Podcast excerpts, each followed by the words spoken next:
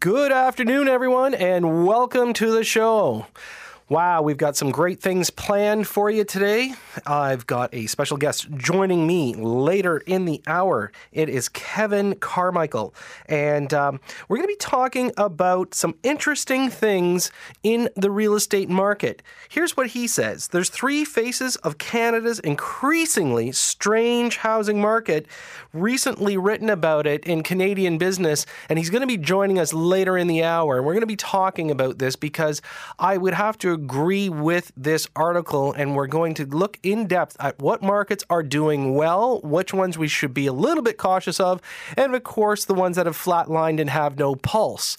It's going to happen, and it is happening right now. But before I get into that, how about we talk about some recent events that have happened over the last few weeks here in Toronto?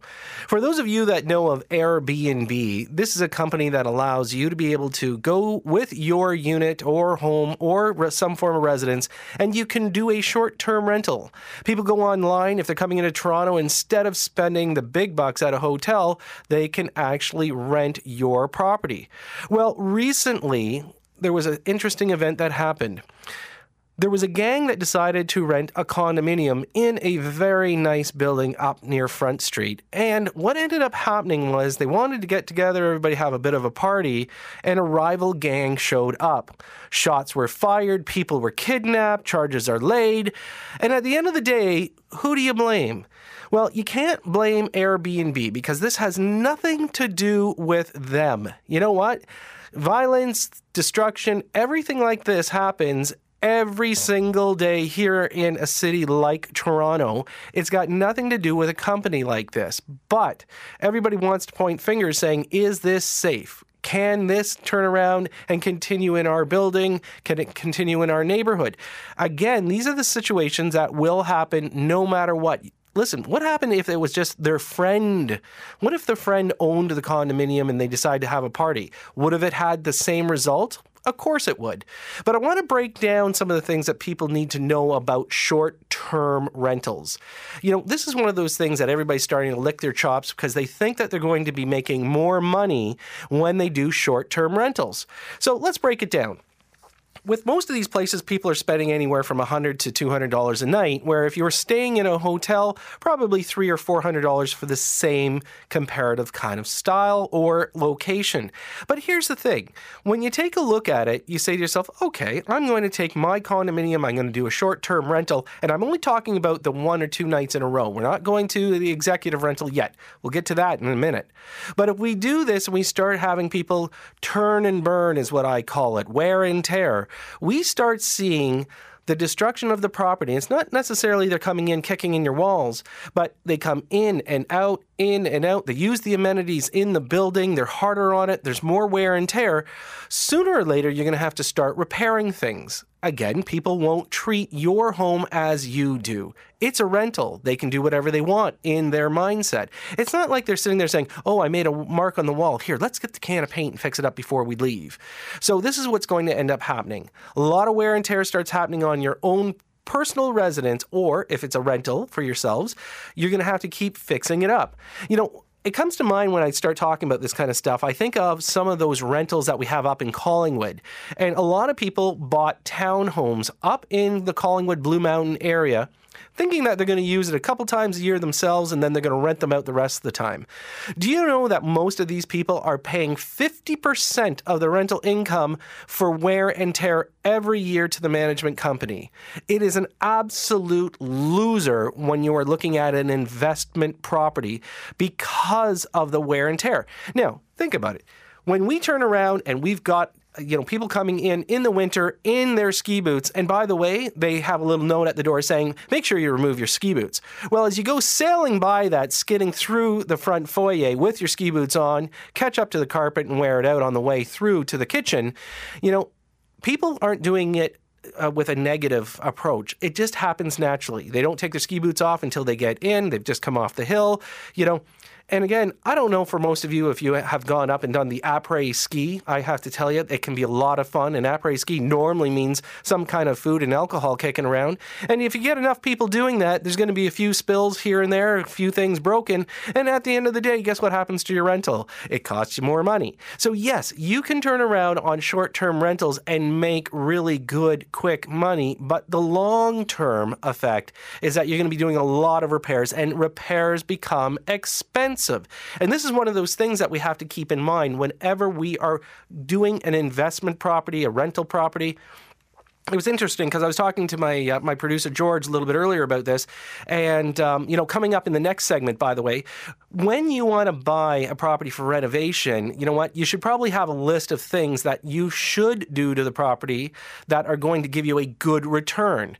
Uh, you know, if any of you come to my seminar, you'll know that when somebody says to me, "Hey, Todd, should we put in granite countertops?" You know, there should be a big X. You know, I wish I had that power when you know when you watch Family Feud and you hear that. Meh. Well, you know what? That for sure. When people say in a rental property have that kind of stuff, bad return. But when we take a look at short-term rentals, there's a lot of people that are sitting there saying, "Hey, why don't we go to an executive rental?" Now, executive rental normally is again a short-term rental. It could be one month, three three months, six months. When you when you think executive, you naturally you know see this gentleman coming in in a suit. Company you know drops company car drops him off. Comes in a suit. You know everything's going to be great. Well, a lot of times people will rent in an area for a short term, three months, six months, to see if, first of all, they want to live there. Second of all, they could be a transfer in from a company. Maybe they're just a short term contractor coming in. And instead of renting a hotel every single day, what they do is they allow people to come in on an executive rental. Now, the positive about executive rentals is that you do get a higher rent rate because they're fully furnished, they're fully stocked. You have all the linens, you have your towels. You know, it, it's basically you walk in, it's complete, you're ready to go. Now, here's the problem with this though, is that you have to invest in all the furniture all the amenities, everything that's necessary. And on top of that, you can have bigger vacancies. So you may get it rented out for six months and then you may not have it rented out for another six months. And this is the kind of stuff that you have to be cautious with.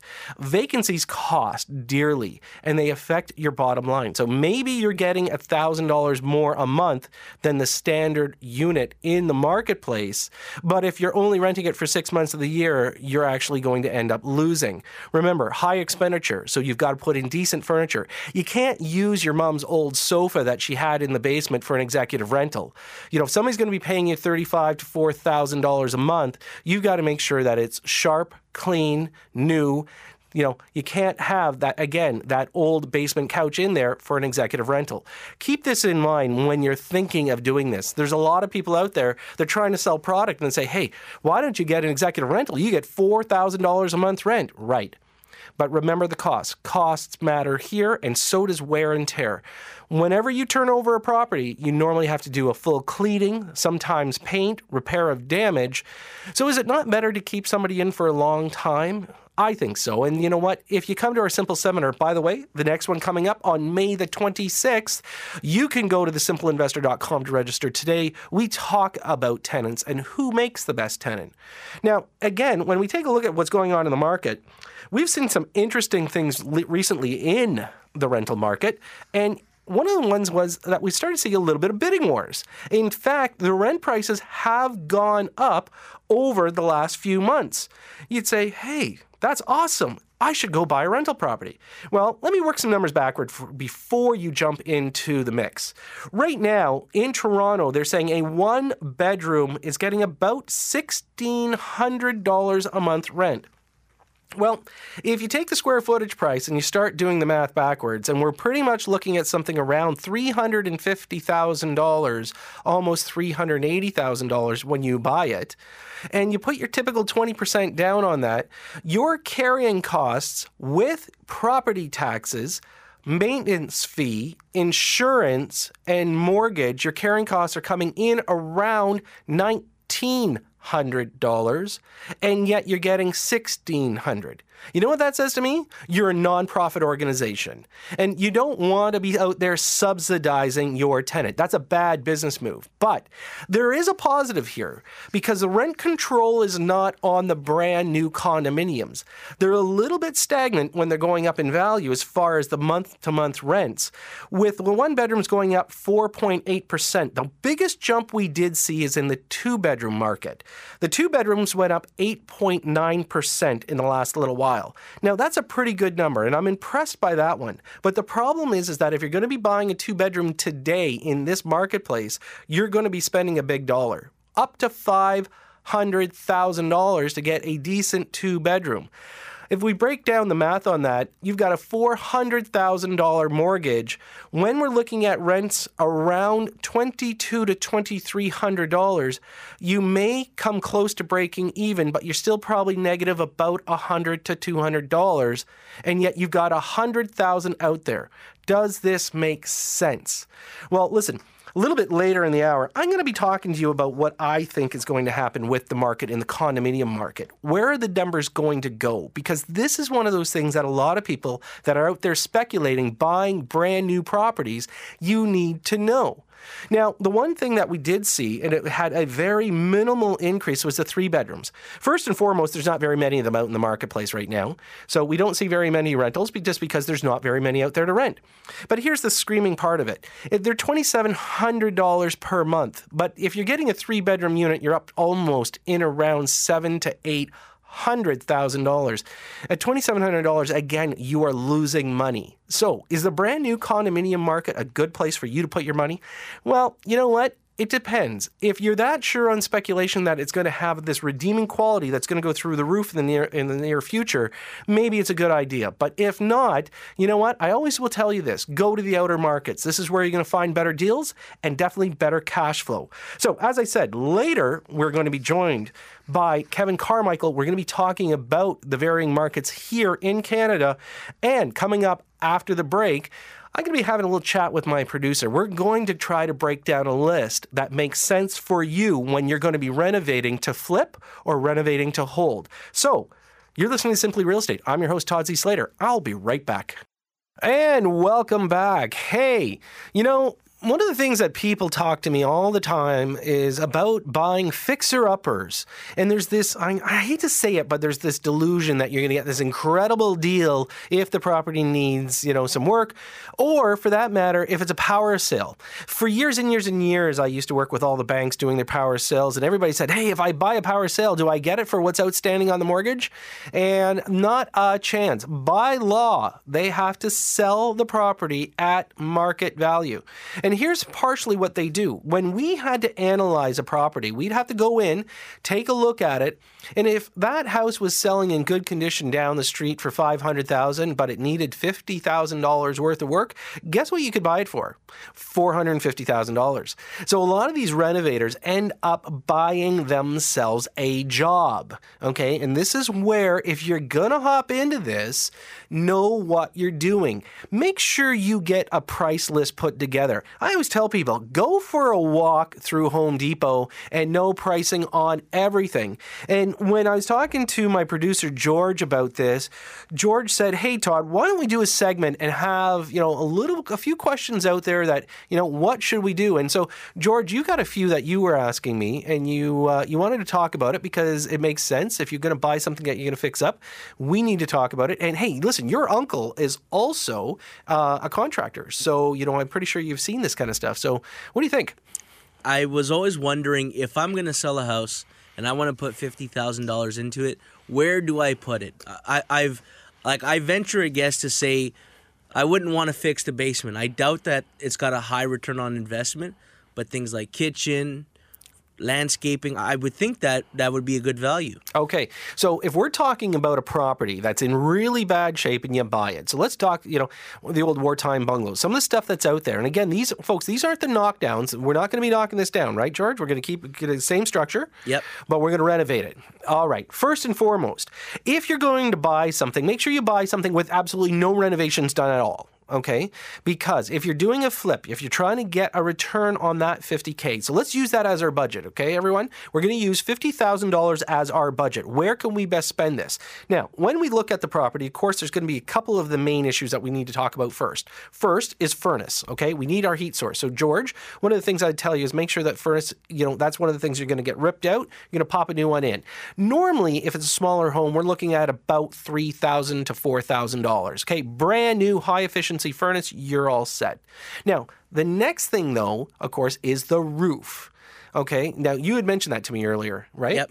Okay. So roofs are one of those things that if you have a home inspection, if as long as the home inspector doesn't fall through the roof, and I've seen that happen in the past, what you want to do is you want to make sure that the roof is solid. Now, when you get the home inspector to go up and take a look at it, also look in the attic because this is where you could find some hidden moisture, which is going to create mold. So again, we want to get to a nice, clean, dry home. So we're going to spend some money on a roof, and depending on the size of the home, George, that's going to vary probably between five and ten thousand dollars. Just so you know.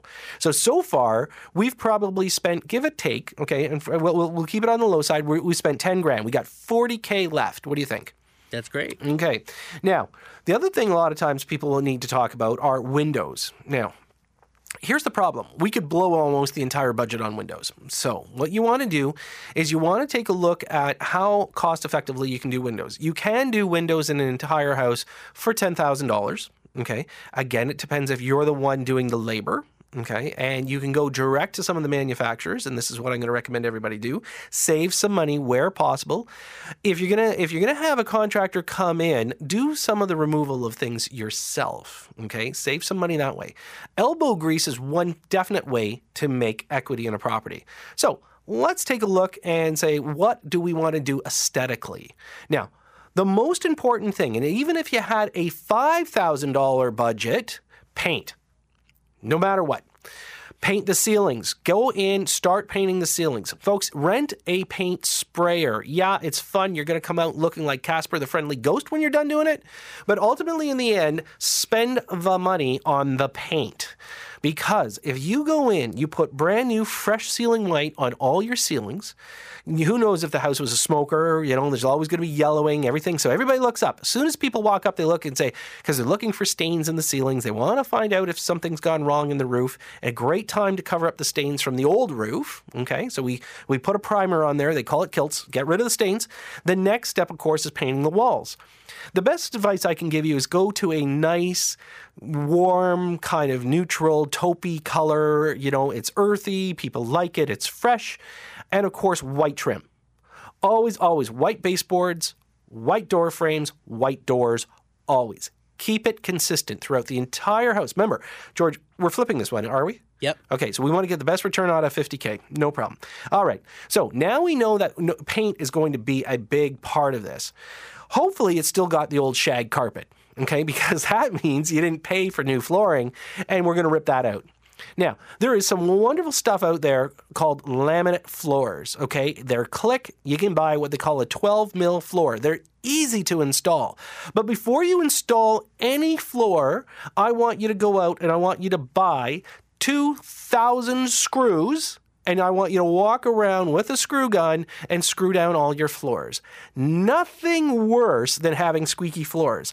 I missed on that one when uh, when my fiance and I just moved into our new place. We put new carpet in, but I didn't get ahead of the carpet guys, and the floors are squeaking. I'm going to rip up the carpet. It drives me nuts. So if you're going into a property that you've renovated, make sure you screw down the floors. Now, of course, so let's talk about floors. Laminate floor. You know what? Laminate can go in kitchens. It can go in living room, dining room, no problem. Family room, awesome stuff. Easy to put down. You don't have to pay somebody to do it. You can do it yourself. Now, of course, if you're going to do tile, you can do that. But let's renovate a bathroom because renovating, a bathroom is not that expensive. You don't have to change the tub. You can hire a Bathtub King or one of those companies out there. It's $350 to $500 to spray a tub. It looks brand new. You can put a tub surround in, 100 to $300 at Home Depot. So now you don't have to worry about the tiles. A new vanity, a couple hundred dollars, a new toilet, not very much, and boom, all of a sudden you got something brand new. Now, if you don't want to spend the money on a brand new kitchen, you can turn around and put melamine on the cabinets. Okay, you take them off, you paint them nice, make them nice and fresh, put in a new countertop, not granite, new sink, faucet, make it nice and neat and tidy. But the countertops are important always. The bedrooms, you know what? Best thing you do, Berber carpet, good underpad. Make sure you've got some nice clean doors on there. If the doors don't look right, go buy them. They're $25 a piece. It's really inexpensive. Your basic number right now, George, we've probably only spent about 35 to 40 grand for that much of a renovation. If you had to replace the kitchen, you go to IKEA, $10,000, you get a great kitchen. Okay? Now you're set to sell you know what? You're not only going to get your 50 back, you'll probably double it. Okay, so that if we bought this house at 450, we put 50 into it, the chances are at 550. Don't forget about a little bit of landscaping, clean it up outside, make it nice and neat, get some mulch in the gardens, get some nice flowers, and you're good to go. There's your basic thing. Hey, folks, when we come back, I have a very special guest joining me, Kevin Carmichael. We're going to be talking about our market. So stay with us. We'll be right back. And welcome back. As I'd promised earlier, you know, I've got a special guest joining me today, and I have to tell you, he had written an article for Canadian Business, and it was one of those ones that resonated really well with me because, you know, I've been talking about the market in real estate in Canada, locally here in Toronto, and, you know, personally, I think we've got a bit of a split market in Toronto. I've always said that the detached market is completely different than the condominium market. But more importantly, when we talk about the Bank of Canada and some of the things that they need to keep their eyes on, obviously, are the independent markets out there. And uh, so joining me today is my special guest, and it is Kevin Carmichael, and he's a columnist for Canadian Business. And uh, welcome to Simply Real Estate, Kevin. Happy to be here, Todd. Thank you so much. You know, we, I really appreciate you joining me today because you wrote an article recently, and I have to tell you, I was very impressed by it. And you know, the the title to it, you know, the three faces of Canada's increasingly strange housing market. Housing has been split three ways in Canada: bubbly in Toronto and Vancouver, decline in the oil patch, and normal everywhere else. You know what? I, I would have to agree. And you know, what what really motivated you to to write this article, and and where do you see things going?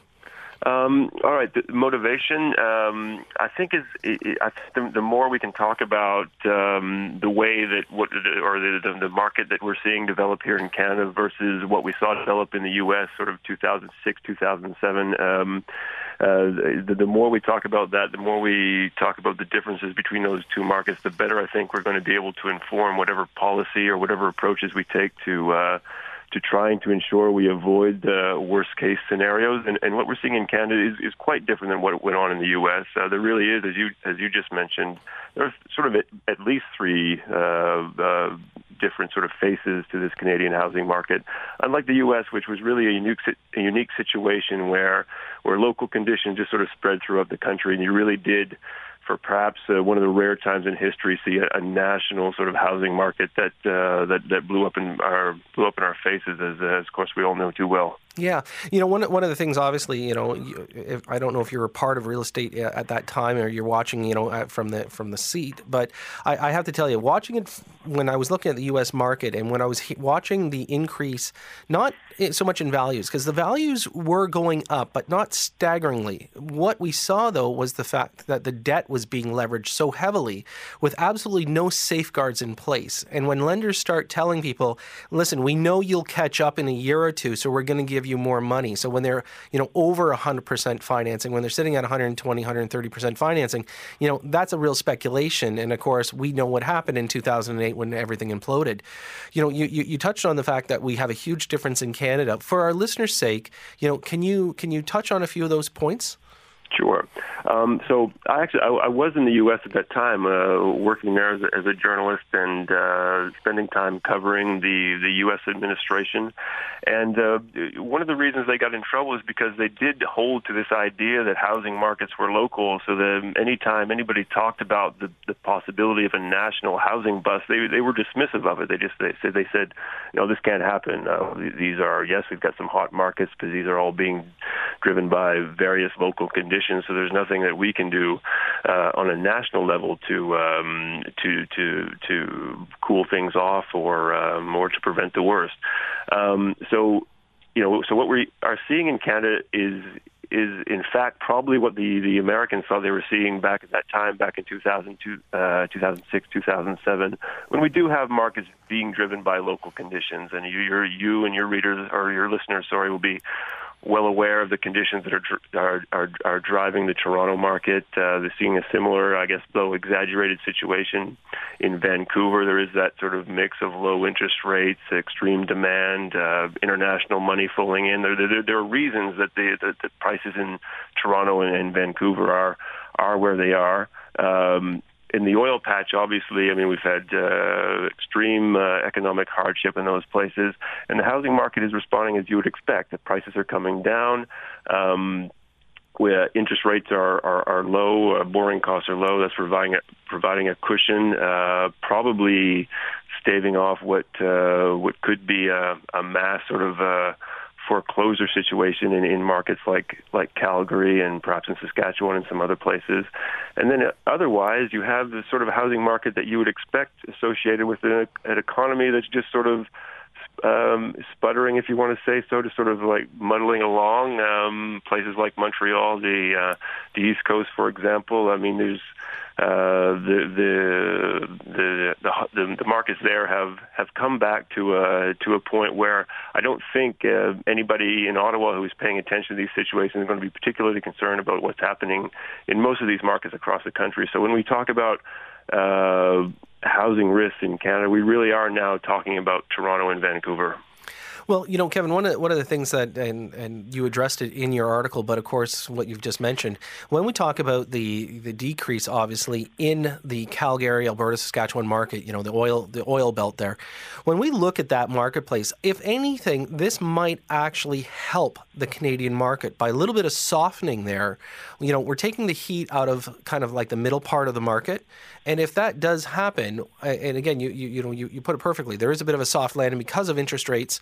But ultimately, in the end, if we stayed hot rate across nationally, I think we'd have a problem. But because we've got the ones that are lagging, such as the Montreal, you know, Montreal, the eastern provinces, uh, so for us, you know, there's only a couple of hot major markets, which of course have become world class markets, and I think I think we can recognize the fact that that's also helped drive the price here.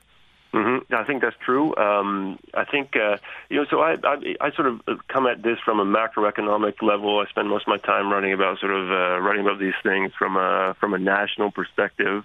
And um, as uh, you know, you'll be aware. Uh, there's lots of talk that uh, that the Bank of Canada, in in in many ways, is responsible for a lot of what we were seeing in, in the Canadian housing market for these past few years with its ultra low borrowing rates. And so, you know, uh, the the reaction to that that narrative, that idea is that if we're going to do something about this, well, the Bank of Canada needs to obviously raise interest rates. And I think um, the, the central bank always pushed to push back against that. Um, they weren't sure that that was really the right course, though they admitted. Uh, for a while that uh, that, that you know we'll, we'll have to see. Maybe we would reach that point where uh, where higher interest rates would be necessary to to address this issue. But I think the data is starting to show us that um, that in fact we are talking about local conditions here, and what that means is the Bank of Canada does not, in fact, have to raise interest rates simply to uh, avoid a financial crisis uh, stoked by by a by a Canadian housing bubble. The Bank of Canada is not going to uh, take it upon itself to cool the markets in in Vancouver or Toronto. Its its mission is to is to support the entire uh, the entire Canadian economy. So. So I mean, I guess what um, what what's starting to come clear, at least um, in my assessment of the situation, is anybody worrying about uh, housing prices and, and, and calling on the Bank of Canada to do something about it is is going to be disappointed. I think the Bank of Canada is, is uh, sort of um, is, is, is has uh, assessed the situation and telling us um, uh, subtly that uh, you know that you know they're going to be looking at the, the macroeconomic picture and that uh, housing prices in a few local markets are going to be an issue for local authorities to deal with. Right. So, you know, I think I think to to kind of recap for our listeners and, and from what you're saying, and I, and I'm going to agree wholeheartedly with you is the fact that I think I think our rates are going to stay kind of pat for a little while. I think we're still going to see some strength in the Vancouver and Toronto market.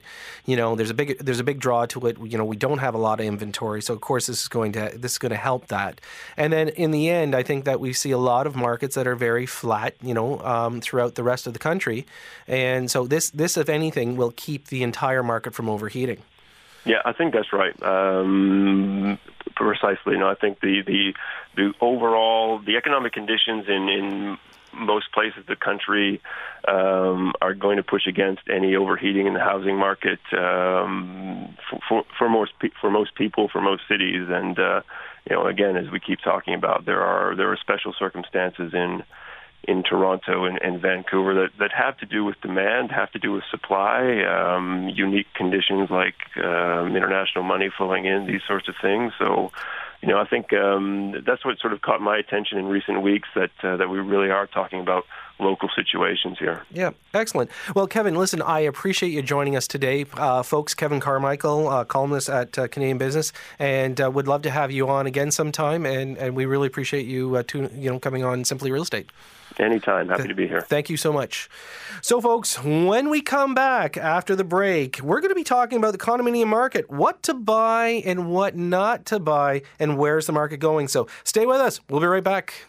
And welcome back. Hey, listen, I want to thank Kevin Carmichael for joining us. Um, you know, when we have a, a, contributor like that, you know, he's a columnist with Canadian Business.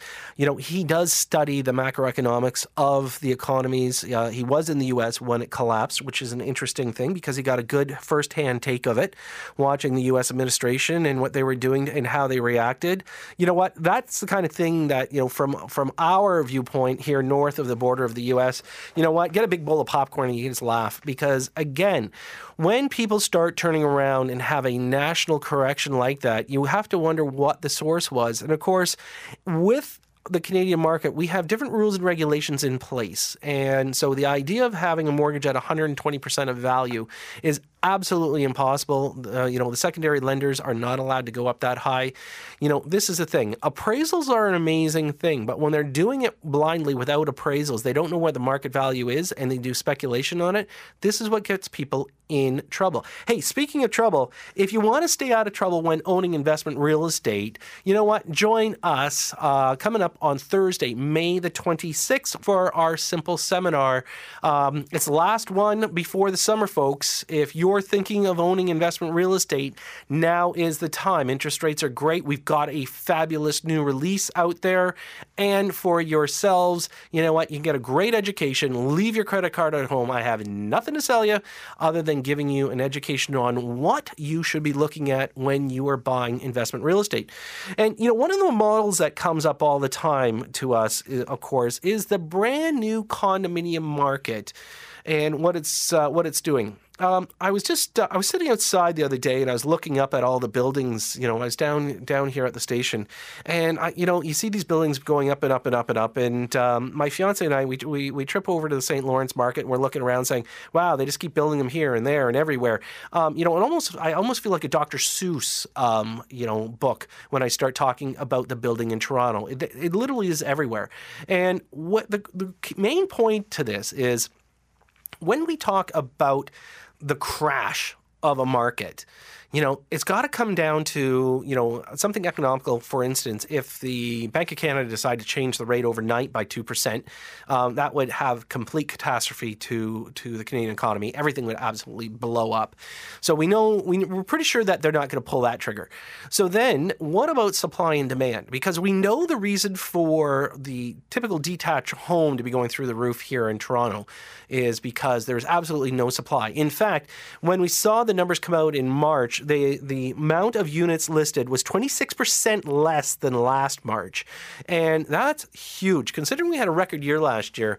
Now we just don't have the inventory. And one of the reasons why is everybody is nervous about pulling the trigger because if they do sell, then all of a sudden they're high and dry and they have to go out and buy something else. So when we talk about the Canadian condominium market, and more importantly here in Toronto, there's always a new release coming. In fact, every single day I get emails from the builders saying, "Hey Todd, if you can bring some people to buy one of our units, we're going to give you five to seven percent commission." And I look at that and say, "Okay." So if we were selling, if this stuff was selling like hotcakes, the builders don't offer it out to people with real estate licenses. In fact, they are now offering lunches for realtors to go get. And, and, and I'll tell you, realtors love free lunches. Okay. They jump on that stuff all the time. And, you know, I'm sure most of you are kind of laughing at me saying, yeah, whatever. Uh, listen, you know, somebody offers you a free lunch and they're t- talking commission, you're going to show up. So when we see this kind of stuff and the builders continue to offer, you know, more than norm, because as a realtor, when you go to sell something, you bring a buyer to, to a property, you normally get two and a half percent. But now you've got a builder saying, "Hey, we'll pay you five percent. We're going to give you double the, the the effort here."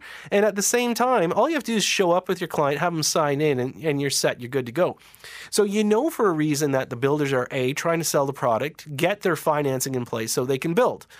Now, we heard about the story a few weeks ago about Urbancorp, where you know they were struggling. They're doing some refinancing, rest- uh, restructuring because they're they're going through the bankruptcy proceedings to be able to stabilize a few things.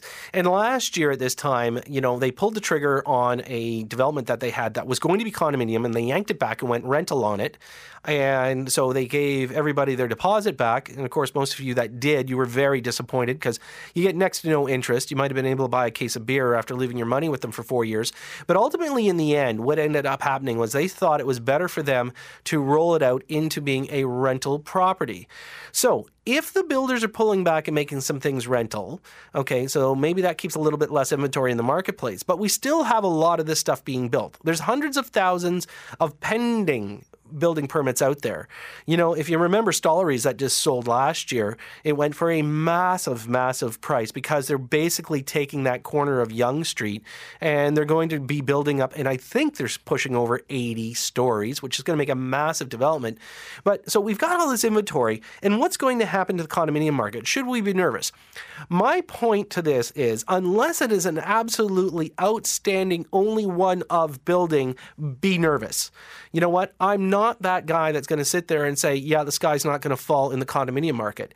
You know, I, I, I'm definitive in saying that I believe that the detached market in both Toronto and Vancouver are going to stay stable. I actually think the condominium market in Vancouver will stay more stable than the one in Toronto because of the number of building permits. There is a lot more building permits being issued in Toronto. So, with that many building permits being put out in Toronto, we know that eventually we should have an oversupply. Now, of course, earlier in the show, I was talking about some of the rents that are being, you know, brought in, and again, it's a negative cash flow if you are going to be an investor. But if you're looking to buy something, the affordability factor is still there. So, looking between three and five hundred thousand is the sweet spot in condominiums, and it allows you to own anything from a well a shoebox to something around a thousand square feet maximum. Now, again, this allows people to be front and center downtown Toronto. It's a lifestyle. Um, and it's something that most people are trying to achieve. They don't have to drive into work. They don't have to use their car much. They get to commute. You know, they're in in where all the attraction is. And look, I get it. You know, I'm pretty sure if I was in my 20s, I'd be thinking that this would be a pretty cool move to do. You know, hang out down here and it'd be a lot of fun. But in the end, the question is, is what can happen to this market? will it continue to go up? So I kind of uh, analyze it this way. If you buy something for $600 a square foot, we talk about market increases. And let's say you want to go to $700 a square foot. If you're dealing with something that's 60 square feet, so it's got to go up $60,000. So you paid $360,000 for it and you're hoping to get 420 on it. It's going to take a long time and it may not even get there. We could go backwards before we go forwards on this marketplace. I think we're at the teetering point right now for the condominium market. You see, in the resale, you're not going to achieve that number. If you bought at 500, you're not going to match out to what the brand new product is because it's the newest, greatest, brand new thing. So we're not going to see that same increase. So I think we're going to see a little bit of stagnant movement here. Now, of course, some of you, if you've been following the uh, the numbers, you know we did see a four percent increase in condominium prices, and that that needed to happen because a lot of that stuff that's actually selling is older inventory. We're not talking the new stuff. We're going back four or five years. And if somebody bought something or closed on it four or five years ago and they're doing the first turn, they actually bought it eight years ago. So when they actually bought it, they bought it closer to $300 a square foot.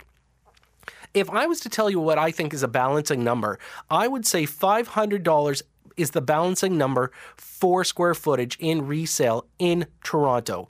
So for those of you that have bought at $300 a square foot, I think you're in great shape. But for those of you that are buying up to six and $700 a square foot, I feel sorry for you. And I'm sorry that it sounds that way, but you know what? The truth is is that you're going to have a real struggle to make money on this stuff. And be very leery about doing the flip. You know, people that are speculators. And when you come to our seminar, you're going to hear something called an assignment clause. And an assignment clause means that you've bought something hoping that it's going to close in five years from now and it's going to go up in value. I wouldn't pull, bet the family farm on that one. In fact, I'm pretty sure that's not going to happen. I don't think you're going to make a lot of money. And when you do something like that, when you do a flip, all of that you it's not capital gains you have to pay it's called income tax because if you don't take title so buying a condominium with the idea of speculating and flipping it you have to be very cautious four to five years from now who knows where the market's going to be? Life happens, who knows where you're going to be. But more importantly, is whatever gain you're going to get, you have to remember you're going to pay taxes on it. Now, if you don't sell it and you close it and then try to sell it, that's where capital gains kicks in. But now you've paid land transfer tax, lawyers' fees, and everything else. So there's going to be a taxation there. So think about it. Is does it make sense to to put that money out there for that period of time? Is it going to be worth it? Now, if your down payment doubles up, maybe it is worth it. But ultimately, in the end, you have to make this decision. Does it make sense? So, my prediction on the condominium market is going to go flat on us, and it's going to go very flat, and it's, some of it's going to go backwards. And because some of these buildings are very unique, they will not. But I'm going to tell you the run of the mill stuff, the stuff that really isn't the five star, the you know the grands, everything else. The truth is, those will not have a lot of legs. You're going to hang off to hang on to that stuff for a long time. And the one thing you should not do is ever think of selling real estate. You should keep it. Okay keep the supply and demand off the table. If there's a constant demand and not the supply, your values will go up. If you start hammering the market and everybody's trying to roll out of them, you know, it's not a good thing. So what you need to do is focus on refinancing. Again, this is all sorts of stuff that we're going to be talking at the Simple Seminar coming up on May 26th and you can go to thesimpleinvestor.com to register for that today. Well, you know, it's been a great show today and I really appreciate um, my guest coming on that was uh, that was Kevin Carmichael. You know, great insight on the Canadian market, of course, and you know it's interesting that whole A, B, and B conversation. The question is, when will it happen again? You know, it's one of those things. I don't blame the company. In fact, it's got nothing to do with the company. It's just the world that we live in. Things will happen, and if there's a flag to, to the play, everybody's going to jump up and down on it. So, other than that, you know what? We've got another great show planned for you next week. I'll be back at 4 p.m. Of course, I'd like like to thank my producer, George Silfides, for joining me today, of course. Always great to have him. And at the end, I want to thank you for tuning in to Simply Real Estate. I'm your host, Todd C. Slater. I'll talk to you next week.